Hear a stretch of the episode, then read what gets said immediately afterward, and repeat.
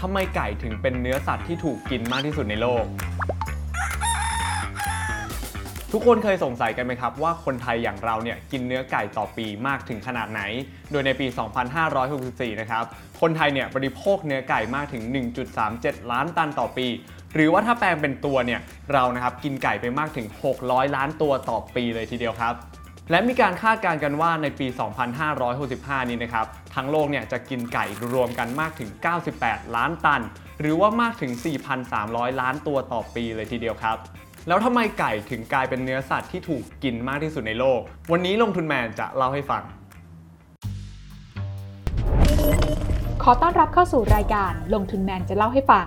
สนับสนุนโดยแอป b ล็อกเด็อยากได้ไอเดียใหม่ๆลองใช้ b ล็อกเด็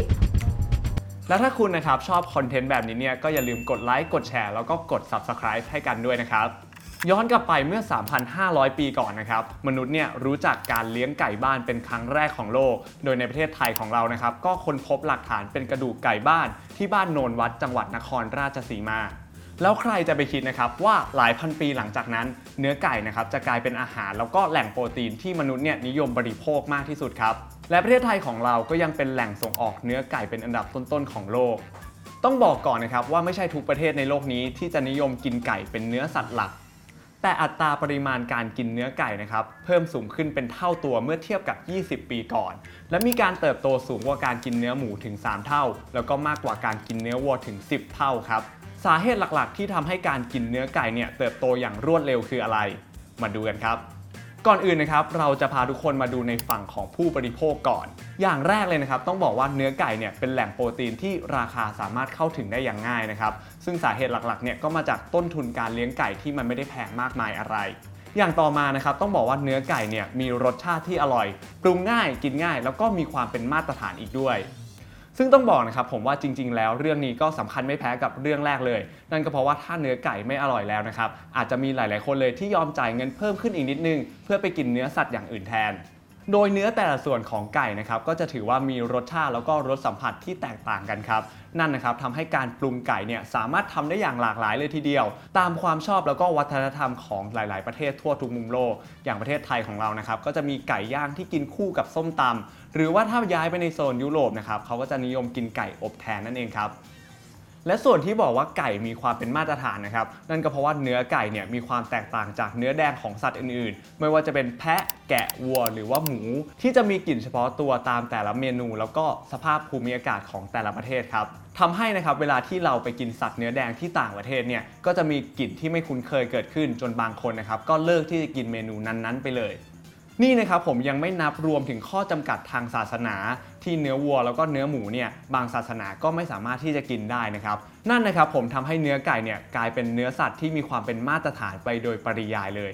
ลองนึกถึงภาพไก่ทอดร้อนๆดูนะครับที่แต่ละประเทศเนี่ยก็จะมีสูตรเฉพาะตัวของตัวเอง จนมีเชนร้านอาหารนะครับนำไก่เนี่ยเป็นตัวชูโรงแล้วก็ขยายสาขาไปทั่วโลก อย่างเช่น KFC เป็นต้นครับ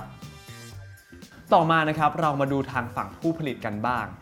ต้องบอกนะครับผมว่าไก่เนี่ยเหมาะกับการเลี้ยงในรูปแบบอุตสาหกรรม เพื่อให้ได้ผลผลิตเป็นจำนวนมากครับ เนื่องจากว่าไก่เนี่ยเลี้ยงง่ายโตเร็วนะครับ ใช้พื้นที่ในการเลี้ยงน้อย แล้วก็มีต้นทุนในการเลี้ยงที่ต่ำนั่นเองครับ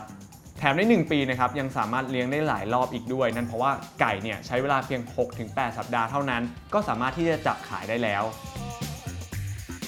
ในขณะที่หมูและวัวนะครับต้องใช้ต้นทุนที่มากกว่า ในการที่จะดูแลรักษา แล้วก็ใช้เวลาที่มากกว่า กว่าที่จะสามารถจับนะครับไปทำเป็นเนื้อสัตว์ขายได้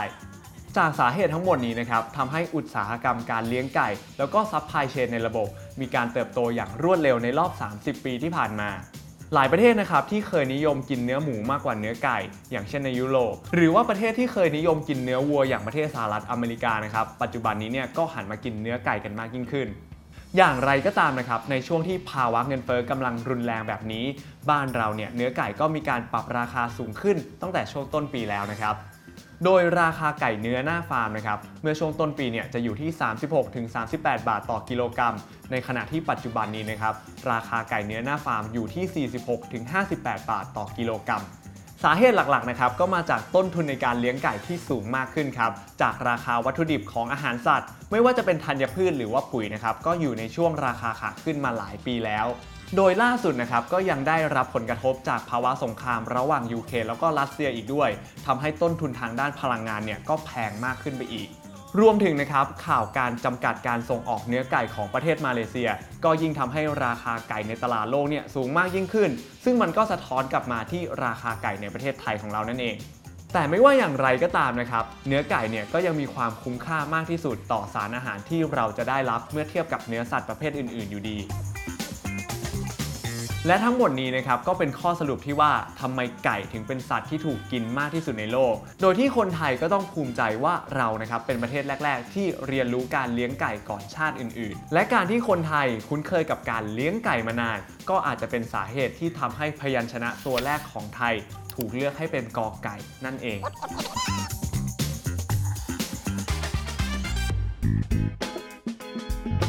การลงทุนในความรู้ไม่มีความเสี่ยง ผู้ลงทุนควรกดติดตามลงทุนแมนได้ในทุกช่องทาง เริ่มจาก Subscribe และกดกระดิ่งช่อง YouTube ของลงทุนแมนไว้ ตอนนี้เลย